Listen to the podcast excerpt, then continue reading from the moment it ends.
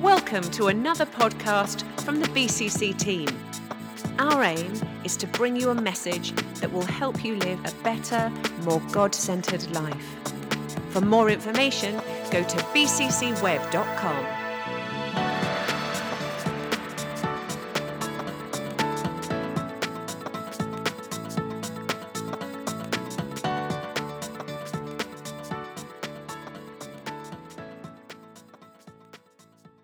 What I'm going to speak about today is something that is so much in my heart and uh, on my heart, and I would, I, would, I would be able to spend days on the topic, but we're not going to do this. But I want to speak today about demystifying the will of God. And I had to look in the dictionary because I know I knew what I want to mean by demystifying, but I want to know what it actually means as well. So to demystify is to make a difficult subject clearer and easier to understand.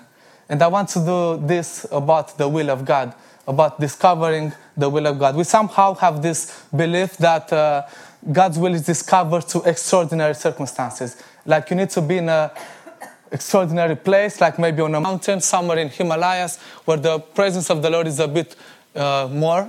There's more of God in that place. And then we're waiting like in a thunder for God to say, This is my will for your life. You shall do this and you shall do that. Or maybe we, we expect for a talking donkey or a little cat or our pet to say, No, God told me that you should do this with your life. Or maybe sometimes we're waiting for an angel to come from heavens, like thousands of angels, and in choir singing, This is the will the Lord has for them, I'm going to sing. But we're expecting for something extraordinary to happen. Or maybe sometimes we, ha- we hope for fire from heaven, and then when we read with those flames that are created, it says, This is the will that God has for your life. Some of us might expect a person coming from a different continent that we didn't know it exists yet, that the world has discovered, saying, I had a dream. And in my dream, there was you, and God told me that you should do this with your life. Can I just say that this is not the usual way how God reveals His will for our lives? That's why I speak about demystifying. It's easier than we think. It's easier than we think. And the question is that how do we understand what God's will for our lives is? The problem with having this sort of approach to discovering the will of God is that all we do is wait. We're waiting and, in a way, going all in for that one particular moment, for that one special moment in our lives when we'll understand everything God wants us to do. And all we do is wait and wait and wait, and nothing happens. We grow older and older, we, we go through stuff in our lives, and still we're waiting for that one moment. And then we're like, why, why don't I get anything, God? You know, we might even quote Jeremiah 29. Like, I know the plans that I have for you, says the Lord, plans to prosper you, and so on, which is a good verse.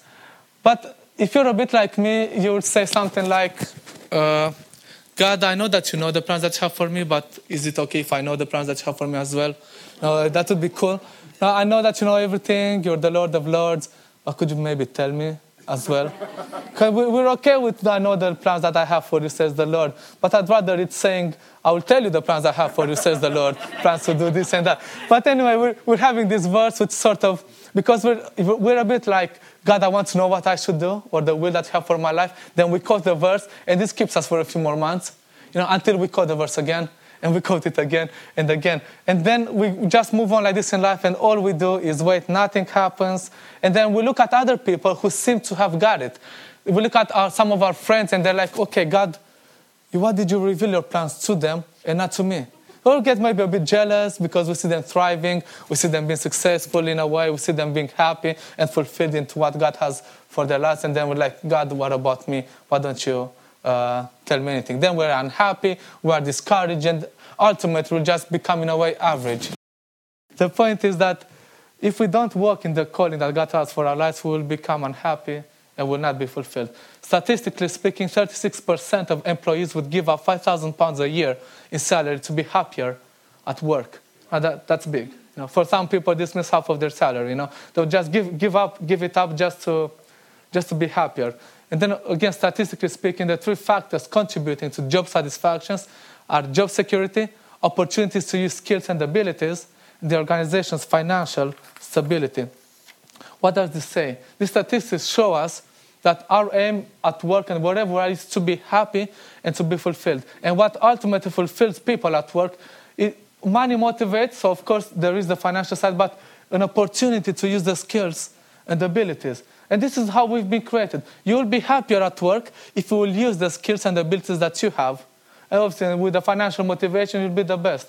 Another statistic says that happy employees outperform the others by 20%. Wow. Just because they're happy, just because they feel fulfilled at work. Now, it's the same for us, spiritually speaking, because it's how we've been created by God. If we don't have opportunities to use the gifts that God has given us, we are not happy, we don't feel fulfilled, and we'll ultimately sort of become average because we're just waiting for that moment yeah, when an angel comes and says, This is the will I have for you. In Romans in Romans verses in Romans 11, so the last verse of chapter 11 says, "For from Him, that's Jesus, and through Him and to Him are all things. To Him being the glory forever. Amen." Therefore, so because of that, I appeal to you by the mercies of God to present your bodies as a living sacrifice, holy and acceptable to God, which is your spiritual offering. Do not be, we know this verse, right?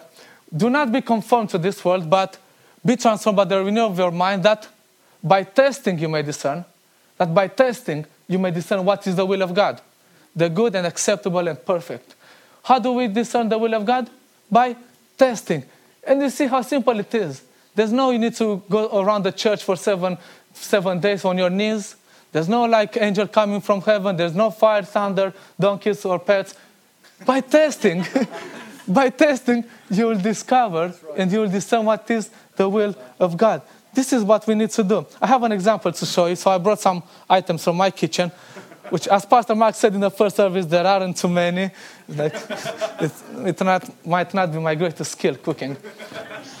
Actually, I, I made really good pasta the other day, honestly. right, so I want to imagine to, to imagine that this is our lives, okay? This sift. I call it sieve. I know you say sieve as well, but if I say the sieve, it sounds like sieve. So I will say sift, okay? just because just because of my accent, if that's okay. All right, I don't see where the coin is. Can I have a coin, please? Anyone? Someone stolen your coin. Yes. it was only 20p, right? All right, we'll not go there. right, so this 20p, I want to imagine that it is your potential. When God created you, He has placed something in your life. Is that true? You, we all agree with this, right? Every single one in this place has potential, has a calling, has a talent that God has placed when He created us. The problem is that as we move on in life, we go through different things. Sometimes it might be some of the bad moments and experiences we go through. Sometimes it might be sin and some of the addictions. They just come on top of our lives. Sometimes it might be some bad relationships and suffering and hurts, and they just go on top of our lives and they choke the potential that God has given us. Right. And many, many, many other things. As, you know, the, the older we get, the more things we experience, and it, the harder it will be in a way to discover what God has placed in our lives because this is how life is. It's not our fault. It's just it's just what it is. No, life is not always easy, and life is not always pink, if you want. But the thing is that even in this moment, in this example, the potential that God has placed in your life is still there. Come on. Yeah. It's there right now. Yeah. No matter how old you are, no matter how young you are, no matter how much you sinned, no matter how much you've been through things, the potential is there. Yeah. It exists because God has placed it. He created you with purpose and on purpose. So He has something for your life. And the thing is that we have this messed up life sometimes things happening, but the potential is there. And what we usually do is wait. we're just trying to discern without testing. So we're just staying here say, God, what is the plan that you have for my life? And then we just wait. We say, For I know the plans I have for you, says the Lord. So, right, that's cool. But what do I have to do in this case? Yeah? I just sift it, shake it, as, as Fru says. I'm just going to shake it. So what I do is that, as Roman says, by testing, you may discern what the will of God is. And there are two things happening when you do this. First of all, you'll get rid of everything that is choking your potential. It might be some bad relationships, it might be some sin, some addiction, some stuff. And we sift and sift, we shake and shake. And at some point, you will start to notice that there is something that God has placed in your life. It's not only like looks at 20 feet, might look at 22 pounds. That's not the point. But the more you sift, and the more you try, and the more you test, the better you'll discern. Until you get to the point where you say, wow, God, I didn't know that this exists in my life. Because there's been so much mess in my life. I've done so many things. I've been busy with so many other stuff that I forgot to look. And I was quoting the Bible and waiting for angels instead of just testing. Because by testing, we will discern the will of God. And if there's, if there's one thing I want to remember today is this when it comes to discovering the will of God, testing must precede discernment.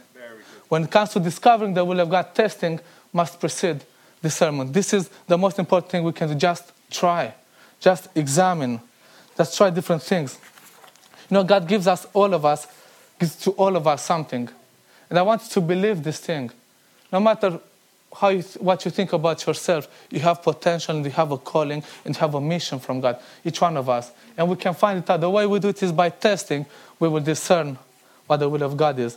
We only focus on discerning without testing because discerning sounds and seems a bit more spiritual. And therefore, will undermine the effectiveness of testing the will of God, just examining and trying different things. So don't underestimate this. Imagine your life once you discovered what the will of God for you is. What do you do with this now? Because that's the other question, right? Right. I discovered. What do I do now? You know what you do? You invest it. What you do now, you invest. You might know your identity, but your next step is to invest it and give all your life to this. And there's this parable in Matthew 25. We know about the parable of the talents.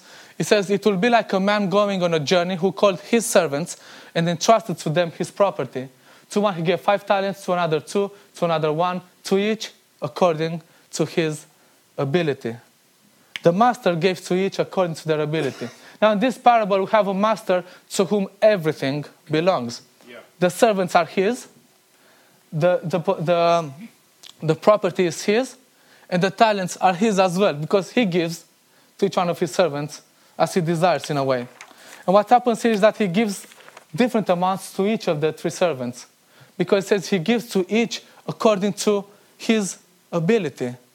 Yeah. Which means that if God gives us something, he gives us according to our ability. In other words, if he, if he has something for us to do, we can do it. It is possible, it is achievable, and it is realistic.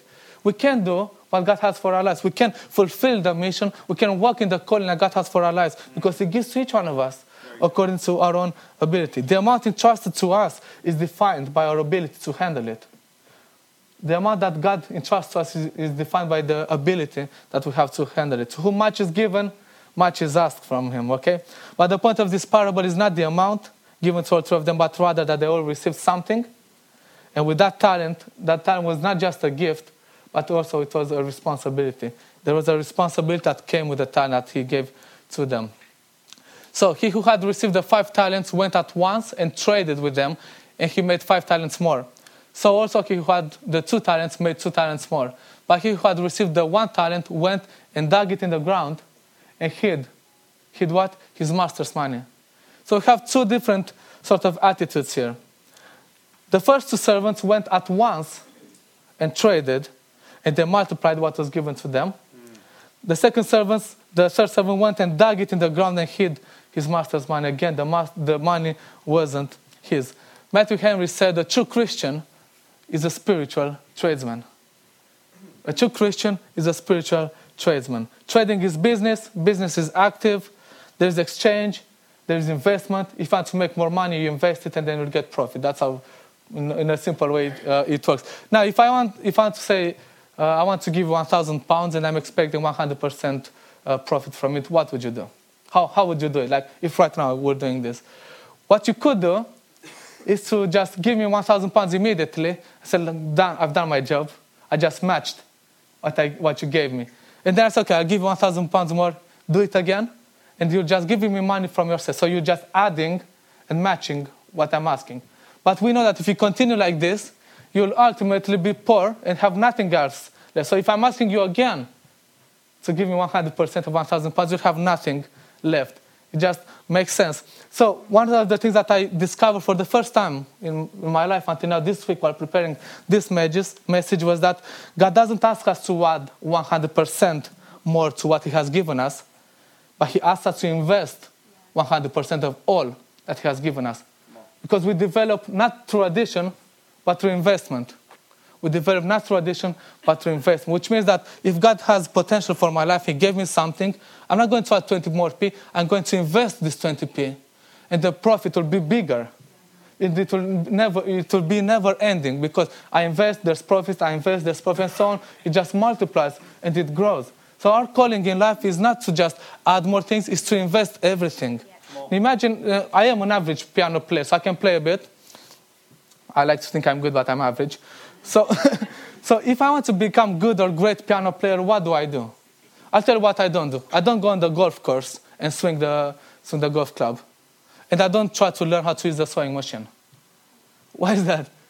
Because it's useless if my aim is to become a great piano player. And it's the same with us. If you, have to invest what, already, what there's already in you. If I want to become a big, great piano player, I invest in what I already know, that little knowledge and those little skills that I have, I invest in them. I'm not going to invest in learning how to play golf because it's like these things don't work. It's the same with the potential God has for your life. Your skills, your abilities, invest in what God has placed in you already. We say, be who you are.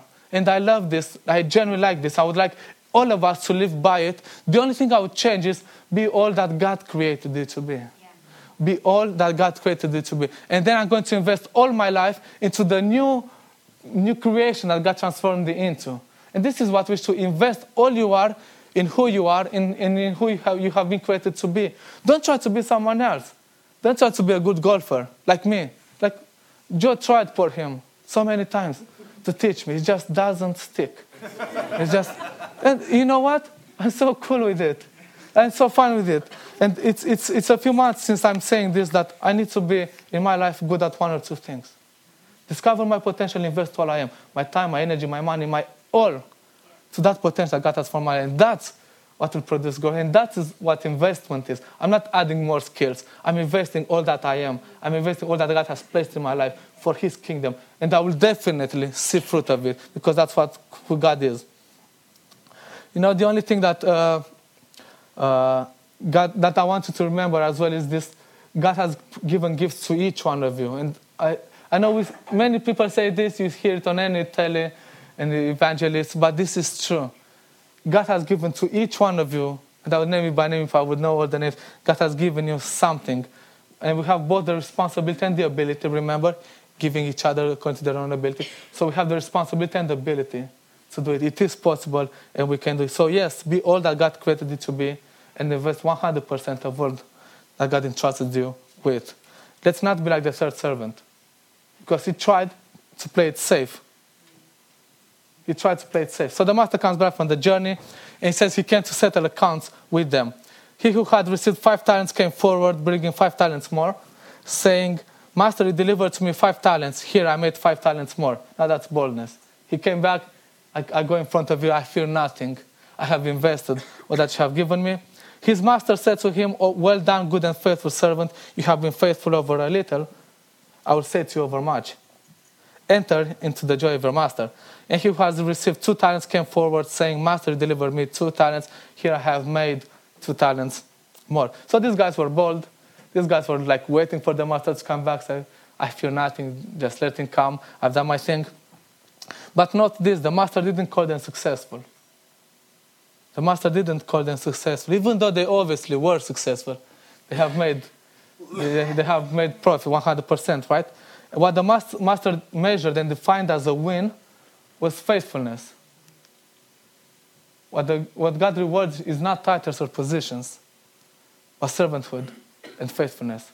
Yes, the, the numbers are good. Hmm. It's good to be successful. It's really good to be rich. So I'm not saying it's bad. But what God will look at at the end, when you face Him, will look at your servanthood, heart, and your faithfulness. This is what matters ultimately. This is what yeah. the most important thing. God rewards servanthood and faithfulness, not titles or positions.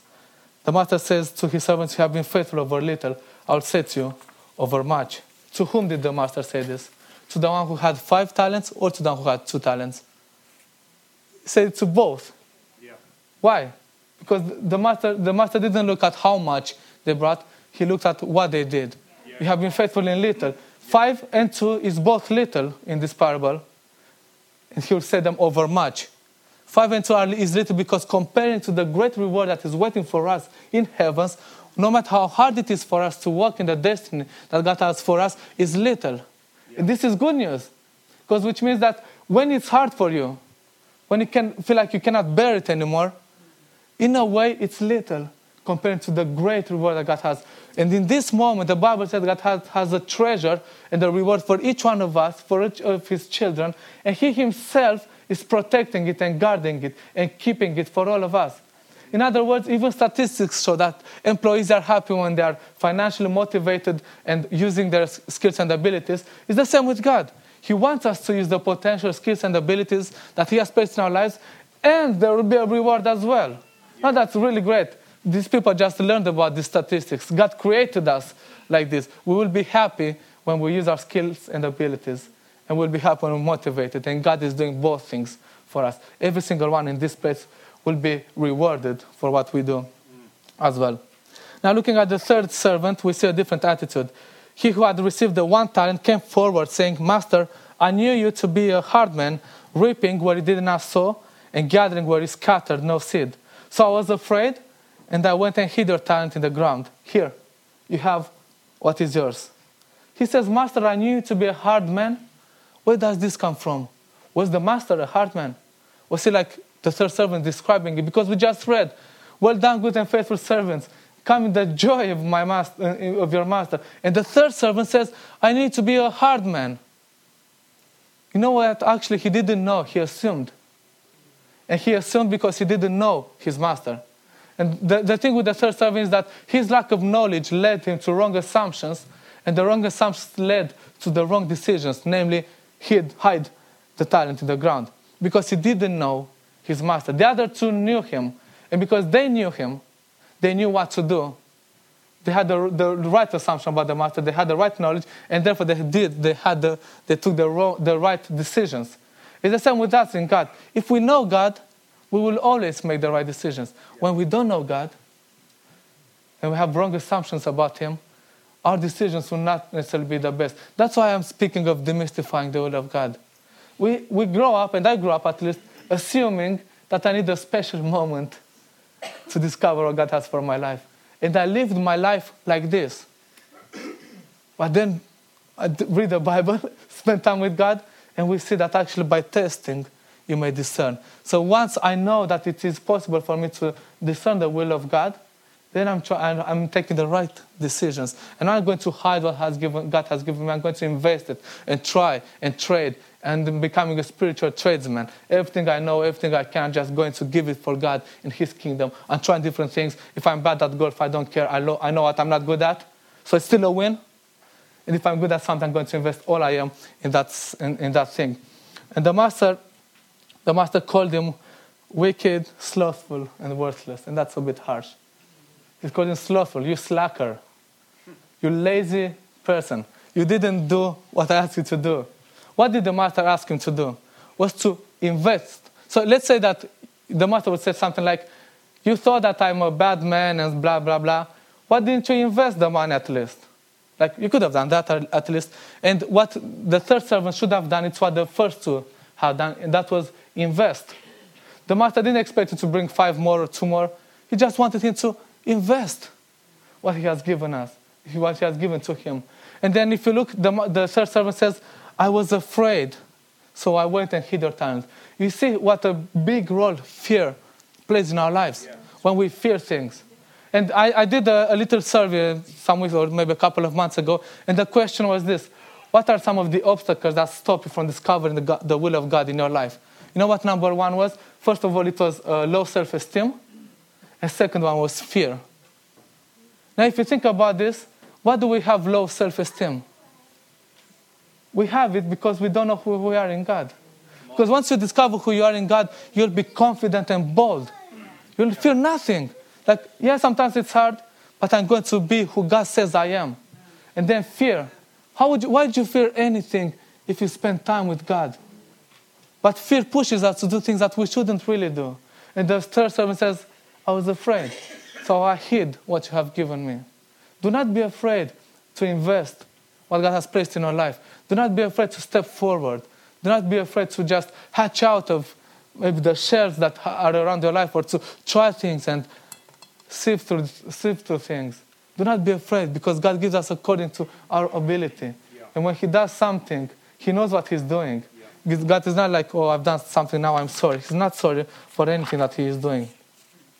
So, to conclude, I want you to remember this. When it comes to discovering the will of God, testing must precede discernment. Just try things. Yeah. Just place yourself in, in environments where you just try different things. It's okay if you're bad at something. That, like, that's so okay, really. Like, I'm happy when I discover I'm bad at something because that shows me what I shouldn't really focus on. Right? It, it, it, it's, quite, it's quite simple, but it's, there's loads of wisdom in there. I'm not waiting for it to all be thrown on me. This is what you should do. That's not how it usually happens. But I'm going to try different things. I'm going to go in different contexts. I'm going to try different skills just to have a bit of an idea of what's inside of me. And I'm telling you, once you discover your potential, you'll live fulfilled and happy. You'll be fulfilled no matter what happens in this life.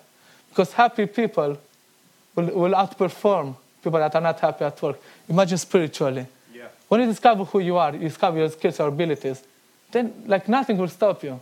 I can speak a bit from experience. I'm so happy and full of joy. It's not always easy, but who cares? Like, all right, if, if I have to do something, God knows I have the ability to do it. And I fear nothing because I know who I'm in Christ. I know what I can do for God. And He will reveal step by step by step more things as I try different things because by testing we will discern. Now, the thing that I want us to go out with is this. Before discerning, we must test, which is looking for opportunities. Start by looking for different opportunities and options to discover or develop your skills and abilities. So, first of all, test. Secondly, discern. Only after that we focus on discerning because by testing we will discern. So then that's when you identify your potential. That's when you know who you are in God. That's when you'll have a, your eyes will open spiritually. And say, wow, I didn't know that I can do this. And then after you've done, after you discern, invest 100% of whatever, no no matter how much or little is in your life, invest all of it in God's kingdom. And the fruit will come Yeah. the fruit will come. How do we do this today as a church? That's why the Volunteer Expo exists. It was packed in the first service. Like it went so much better than we expect. That's why I had to print so many more papers. The Volunteer Expo, it's 26 different opportunities to test, discern, and invest your skills and abilities. The, the idea of the Volunteer Expo is not mainly to get more volunteers from the church, because it's not that, that's not what we're all all about, but it's about you becoming happy and fulfilled in using and developing the skills that God has put in your life. You might identify your potential just by trying different things. 26 opportunities just now in the next five minutes, you'll be able to go there and try things. Visit the expo, see what's going on in the church. Probably some, most of us in this place didn't know there's 26 ministries or teams or things that we can do as a church. And there's more because some of them are bundled together. So we have opportunity right now to test and discern. To test and discern what the will for God, what, the will of God is for our lives. And I can speak from experience. When I try different things, and I've, I've been trying so many things in my life, ev- even if I'm just 26 and 7, uh, I, I discover what I'm good at and what I'm not good at. I did volunteering before I went to high school. I did discipleship schools. I did worship school. Imagine that. Worship summer school two years in a row. I actually been to. And I have a diploma to prove it. Now that revealed things because there was a test at the end where you had to compose and sing. Like, I did rapping, so that, that's easier. I actually did. Uh, that's honest. But I, you know, I tried different things. I tried piano, flute, drums, preaching, and leading, and I tried so many things until I discovered I'm good at one or two things, and that's so good. It feels so good because I'm going to invest all my life in that one thing, and I'm going to live my life for that one thing. And you see, that's why we're calling it demystifying the will of God. It's easy, possible, achievable, and realistic to discover what the will of God is for your life, and you have the ability to do it. And God is going to honor this by rewarding us at the end with a huge, huge, huge, huge reward because He looks at our faithfulness and our servanthood, not our titles and positions. Okay, God bless. Brilliant.